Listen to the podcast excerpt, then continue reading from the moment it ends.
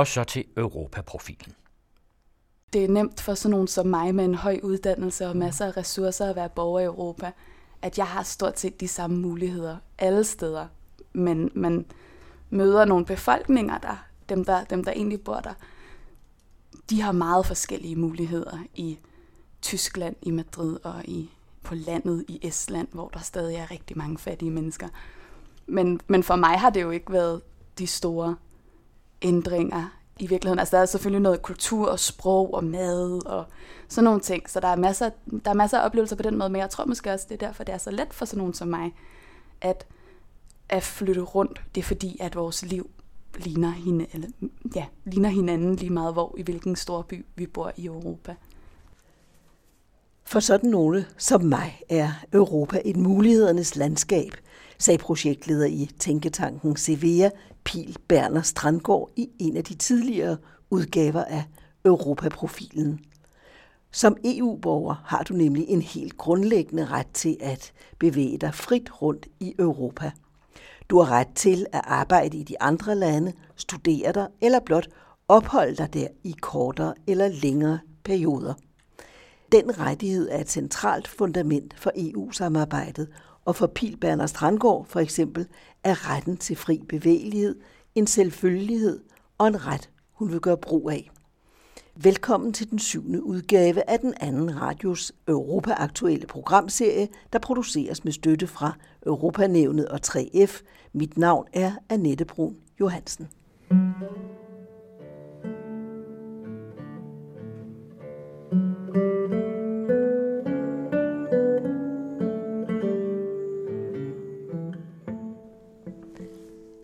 En række udsendelser her på den anden radio fokuserer vi på arbejdskraftens fri bevægelighed, som er et grundlæggende princip i EU og et af de principper, hvis konsekvens først sent er gået op for befolkningerne i EU.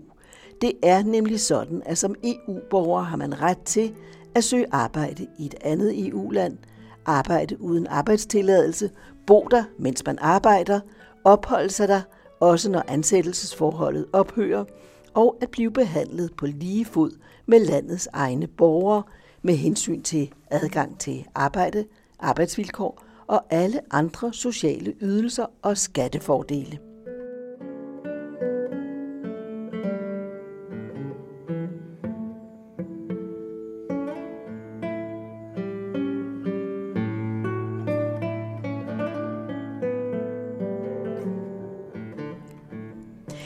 Men i virkeligheden er det slet ikke en ny praksis. Det fortæller Jørgen Johansen om lige om lidt. Han har i flere bøger beskæftiget sig med trafikken på de europæiske kulturveje. Faktisk går der en linje fra de handlendes, håndværkernes, kunstnernes og munkenes Europa, og fra renaissancens og 1800-tallets dannelsesrejser til nutidens studieordninger, som for eksempel Erasmus-legater, de forskellige kulturstøtte- og udvekslingsprogrammer og Schengen-samarbejdet, der åbner for EU-borgernes fri bevægelser mellem de europæiske erindringssteder og kulturelle manifestationer, som er med til at skabe og understøtte oplevelsen af en europæisk identitet. Eftermiddagens emne er blandt andet de britiske øers århundrede lange berøringsangst over for kontinentet, som den unge konservative politiker ønsker afløst af en mere positiv dialog med Bruxelles i et endeligt opgør med britisk isolationstankegang. Og sidst i udsendelsen kan du høre Ove Weiss kommentere fra London en omvendt Cameron, kalder han sin kommentar. Men først til Jørgen Johansen. Arbejdskraftens bevægelse hen over de europæiske grænser har man jo kendt i lange, lange tider.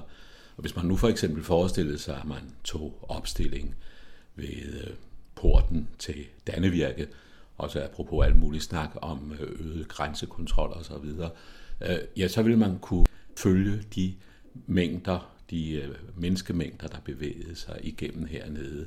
Og en stor del af den ville på en eller anden måde kunne karakteriseres som arbejdere på vej til en eller anden opgave i Danmark. Eller den anden vej selvfølgelig øh, fra Danmark øh, ned i Europa. Men det har nu nok i hvert fald øh, middelalderen mest været fra det sydlige Europa op i Danmark, den bevægelse har fundet sted. Altså blandt andet kan man jo, hvis man ser på antallet af kirker opført i Danmark i 11-1200-tallet, flere tusind faktisk, forestille sig en meget stor del af den arbejdskraft, der har været i gang omkring bygningen af kirkerne, er kommet sydfra. Og i hvert tilfælde har de stenmestre, der stod for byggerierne, i høj grad været folk, der kom fra Tyskland, fra Frankrig, måske også fra Spanien. Altså i domkirken i Ribe for eksempel kan man tydeligt se påvirkningerne fra Spanien. Men øh, de store byggerier, det har selvfølgelig været domkirkebyggerierne, men der har også været alle de romanske stenkirker, der ligger strøget ud over de danske landskaber. Og der må man jo forestille sig, at øh, en stenmester med sit værksted eller sine værksteder er rykket op til for eksempel pladsen ved, det kunne være Domkirken i Lund, hvor vi ved, at det er en bygmester fra Lombardiet, Donatus, der har været øh, aktiv, eller for den sags skyld Domkirken i Uppsala, hvor man ved, at det er en fransk stenmester, der har været den, der har været ansvarlig for, for byggeriet. Men man må forestille sig, at der har været store værksteder med omkring de her byggerier, fordi det er jo ikke kun sådan den grove tilhugning af sten, der har været tale om. Det har også været finere skulpturer, der har skulle laves til portaler og til kirkernes indre. Så det har været håndværkere på mange forskellige niveauer med mange forskellige specialer, der har arbejdet her. Altså sådan en slags mobile? En slags øh, mobile arbejdskraft, og i virkeligheden kunne man jo næsten sammenligne det med metrobyggeriet i København for eksempel, hvor man indkalder specialister øh, fra mange forskellige lande, og hvor arbejdskraften jo altså rekrutteres øh, øh, fra forskellige steder i Europa. Men det er jo ikke kun håndværkere, selvom de har været en væsentlig del af trafikken igennem porten ved Dannevirke. Der har været tale om, der har også været tale om øh, handelsfolk jo i stort omfang.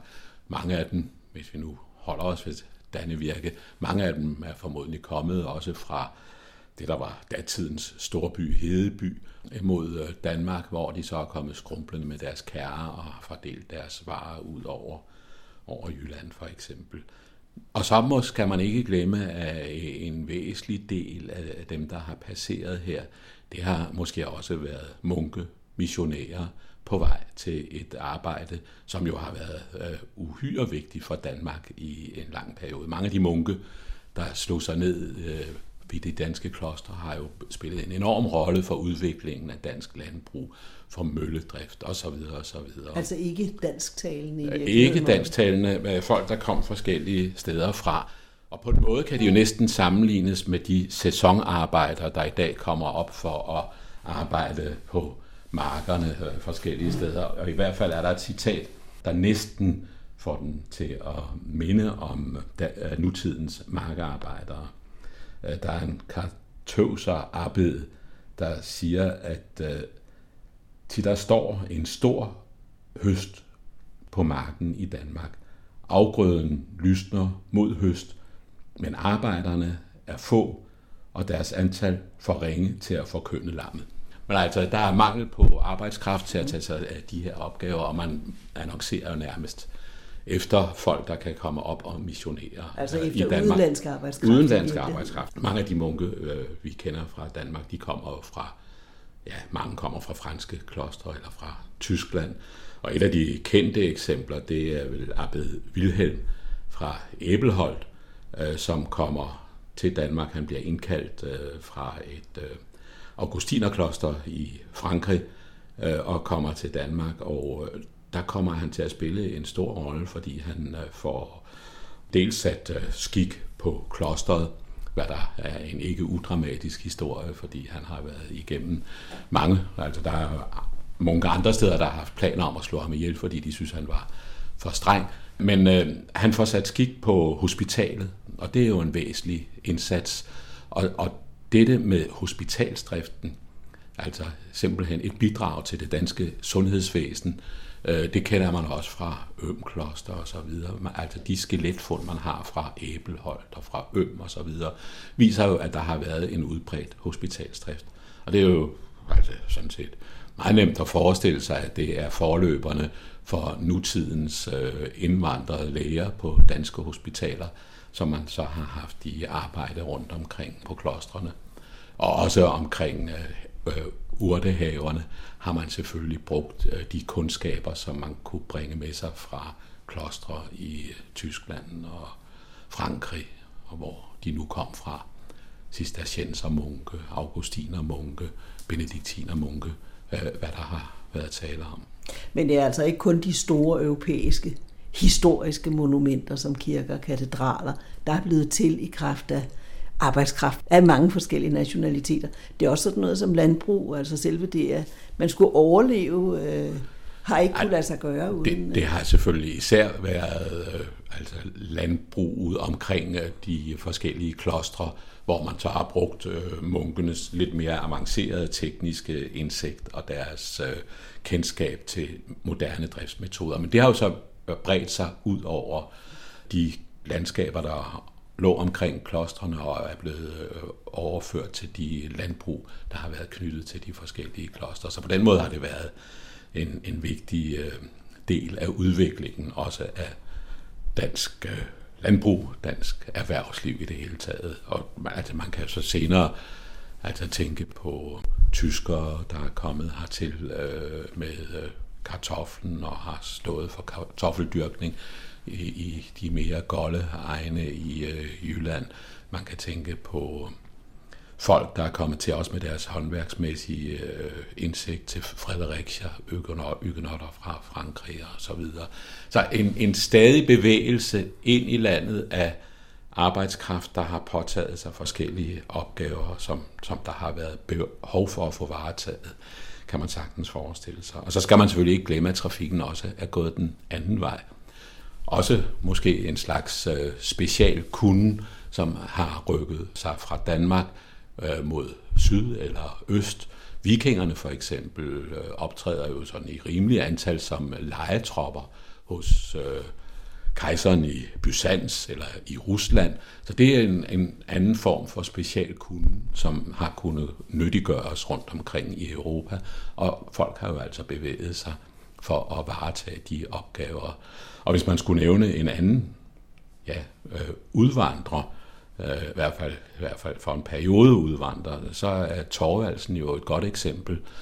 Bertel Torvaldsen, billedhuggeren, som tager til Rom og jo arbejder i Rom i mange år, og, øh, som har store opgaver i den protestantiske kirke, men min sanden også at den katolske kirke får en bestilling på et stort monument øh, for pave Pius den 7. Og man kan sige, at monumentet, som kan ses i Peterskirken i dag, er jo på en eller anden måde også et kæmpemæssigt monument over arbejdskraftsbevægelse øh, hen over grænserne i Europa. Så der har været masser af, af bevægelse øh, hen over det europæiske landkort igennem mange århundreder. Det har der jo. Hvor mange århundreder? Jamen, det er jo i forskellige antal til forskellige tider. Altså, øh, vikinger har jo altså bevæget sig øh, til Byzans og til Rusland. Øh, senere har det selvfølgelig nok især været øh, den anden vej af arbejdskraften, altså hele middelalderen igennem, har der selvfølgelig været en, en bevægelse af arbejdskraft op til Danmark, som især jo har varetaget de store byggeopgaver om, omkring kirker og klostre. Øh, men øh, der var også bevægelser netop som øh, kunstnernes bevægelse sydpå for at hente inspiration. Der har været dannelsesrejserne, som så måske på en måde foregriber det, der er nutidens Erasmus-legater, hvor folk er taget sydpå for at, at studere og, og hente inspiration. Hvordan har det så kunne lade sig gøre at, øh, at organisere den arbejdsmængde, der har været til rådighed? Altså hvordan har man kanaliseret de rigtige arbejdere de rigtige steder hen? Man kan forestille sig, at øh, de øh, forskellige folk, der var ansvarlige for kirkebyggerierne, har været næsten som nutidens kommunale bestyrelse, eller hvad det nu har været, på studierejser, og så har de jo set nogle kirker, som de synes var vellykkede. Øh, det har måske også været fra pilgrimsrejser på andre måder. Man har fået øh, nogle særligt stærke indtryk af nogle bestemte håndværkers formåen. Og så har man øh, indkaldt den til arbejde i Danmark. Det er selvfølgelig ikke sådan en udbud, måske helt på samme måde som i, i dag, men det er jo alligevel en form for viden om, at der er en kunde, man har brug for, og så har man indkaldt de folk, der kunne realisere de planer, man havde. Det vil sige, når man nu som europæer rejser rundt og glæder sig over de store katedraler rundt omkring i Europa, kirkebyggeriet også i Danmark, så skal man tænke på, at øh, det har været meget internationale hænder, der har bidraget til, at det overhovedet har kunne lade sig gøre. Det kan man roligt tænke på, og, og at man kan et sted i Italien øh, ved en øh, klosterkirke, Sant Antimo, øh, der ligger i Toskana, der får man sådan set et meget godt indtryk af, hvor bevægelig denne her arbejdskraft har været for den øh, stenmester, der har stået for kirken, og som har stået for skulpturerne inde i kirken, har en kunsthistoriker så kunne følge, man ved ikke, hvorfra han kommer, man ved ikke engang, hvor, hvad han hedder, men man kan identificere ham på hans byggestil og på hans øh, billedhugger kunden. Og der kan man altså konstatere, at han har været virksom øh, 20 forskellige steder i Europa med kirkebyggeri. Og det har han været, fordi man har syntes, han var dygtig, og man har syntes, man havde brug for hans kunde forskellige steder. Og, og, og så har han jo altså rejst rundt fra kirke til kirke og varetaget sit arbejde der. Du hørte Jørgen Johansen. For snart 10 år siden blev David Cameron valgt til leder af de britiske konservative, dengang en ung, moderat politiker med antennerne rettet mod kontinentet. I dag tror han som premierminister med at forlade EU, hvis ikke Bruxelles giver Storbritannien en særordning, som begrænser den fri bevægelighed i Europa. Både regeringen og Labour-oppositionen er inden parlamentsvalget 7. maj næste år presset af det højre nationalistiske parti UKIP. Men intet tyder på, at de øvrige EU-lande følger britterne. De får i givet fald lov til at gå planken ud, hvis det er det, de beslutter ved en folkeafstemning i 2017. Ove Weiss kommenterer fra London. Året er 2005, og der er flere måneder til valget i december, er ny konservativ leder i Storbritannien efter Michael Howard. En økonomisk politisk tænketank har denne eftermiddag inviteret til møde på London University i det gamle forlagskvarter Bloomsbury. Tænketanken har forbindelser til Labour-partiet, men mødet indleder en 39-årig konservativ MP indvalgt i underhuset fire år før i valgkredsen Whitney i Oxfordshire, som man kender fra sin tid i Oxford, hvor den tidligere Eton-elev studerede økonomi, politik og filosofi. Selvom han har adelige og sågar royale aner, de sidste tilbage i 1700-tallet, anses han for en meget moderat og moderne konservativ. Velhavende, men med et almindeligt familieliv med kone og børn i Notting Hill bag Hyde Park, hvorfra han ofte gør byen på cykel, ligesom også denne blæsende eftermiddag.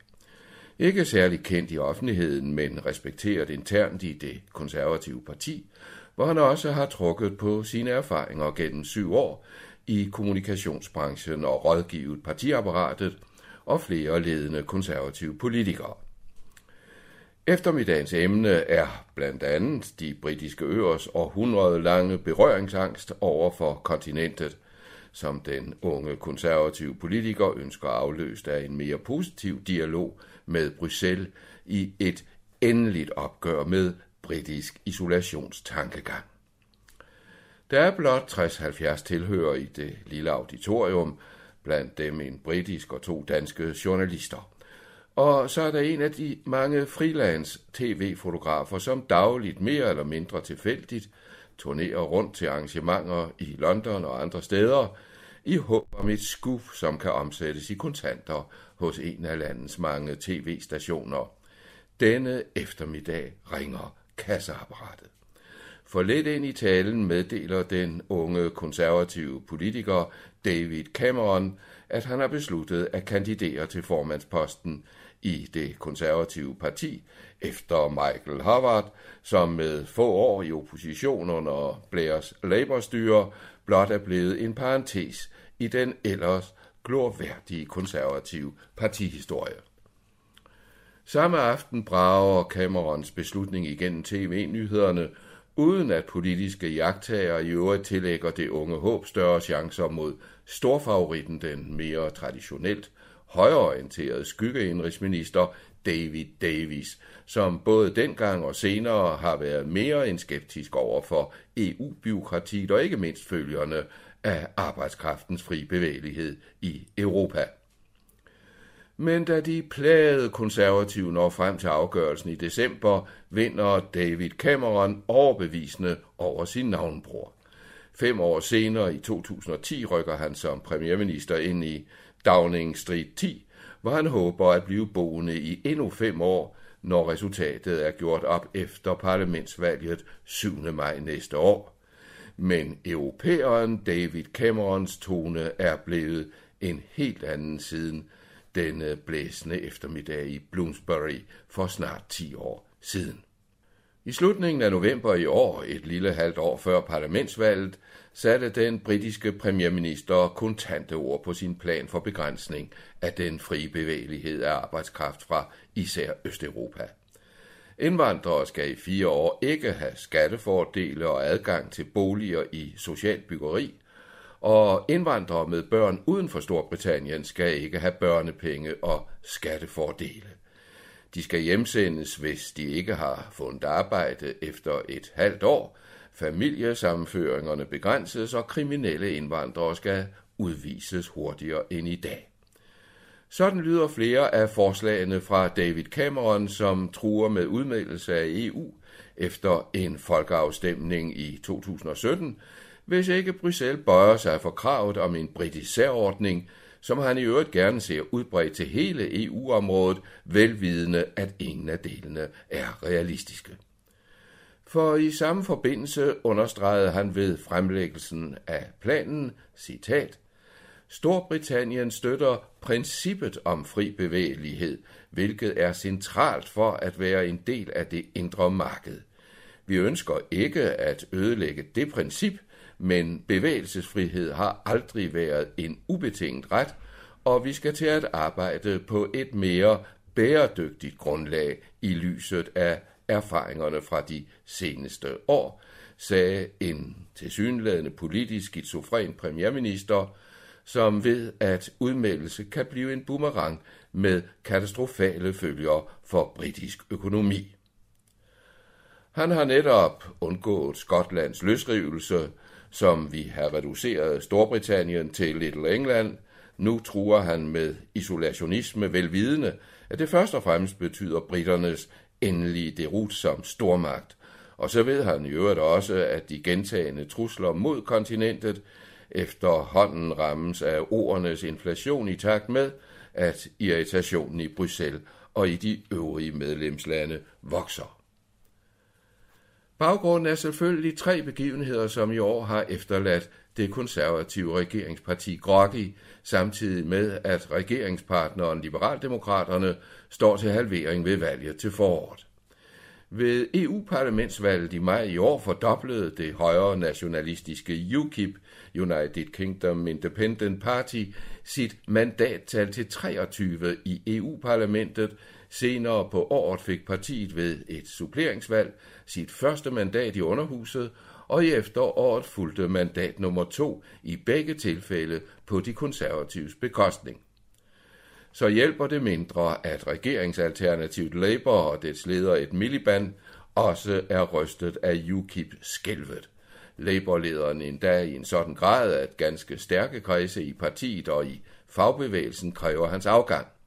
Det har betydet, at Labour i et vist omfang følger de konservatives forslag til begrænsning af den frie bevægelighed. Skyggearbejdsministeren Rakel Rives kopierer for eksempel Camerons krav om stof for børnepenge til indvandreres børn uden for Storbritannien, og så lægger Labour tydeligvis inspireret af fagbevægelsen op til, at borgere fra andre EU-lande først kan få understøttelse efter to år mod i dag tre måneder. Samme dag som Rakel Rives spillede ud, sagde Labours skyggeindrigsminister Yvette Cooper, at partiet vil ansætte 1000 ekstra grænsevagter, hvis partiet vinder næste års valg. Erklæringerne kommer samtidig med nye tal fra Eurostat, der viser, at Storbritannien er det land i EU, som giver statsborgerskab til flest udlændinge, flere end en fjerdedel, både af dem, der kommer fra lande uden for EU, og dem, der benytter sig af den frie bevægelighed inden for EU's grænser. Så den frie bevægelighed har bragt begge blokke i britisk politik i et dilemma. Både Rakel Rives og Yvette Cooper fra Labour forsikrer, at der ikke er skygge af racisme i partiets nye udlændingepolitik. Begge understreger, at Storbritannien har store fordele af indvandringen, ligesom landet høster godt af EU-medlemskabet. Der følger altså ikke, som hos de konservative, trusler om udmeldelse i kølvandet på de to damers statsmænd.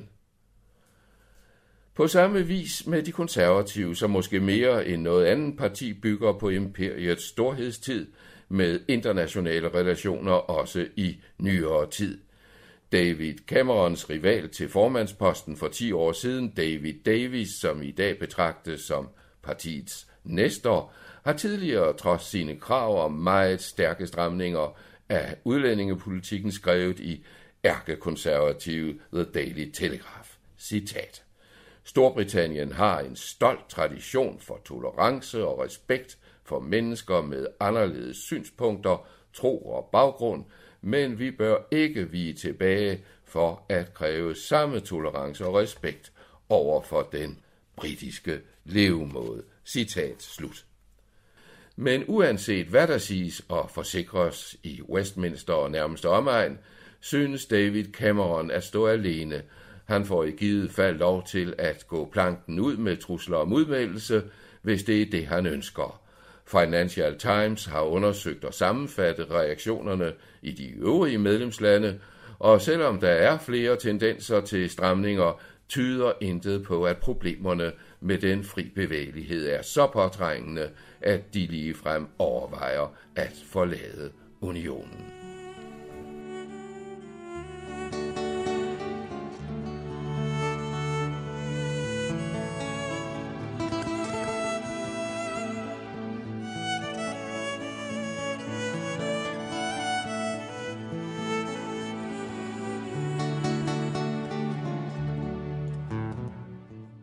Europa-profilen, der produceres med støtte fra Europanævnet og 3F, bliver redigeret af Ove Weiss, Jørgen Johansen og Annette Brun Johansen.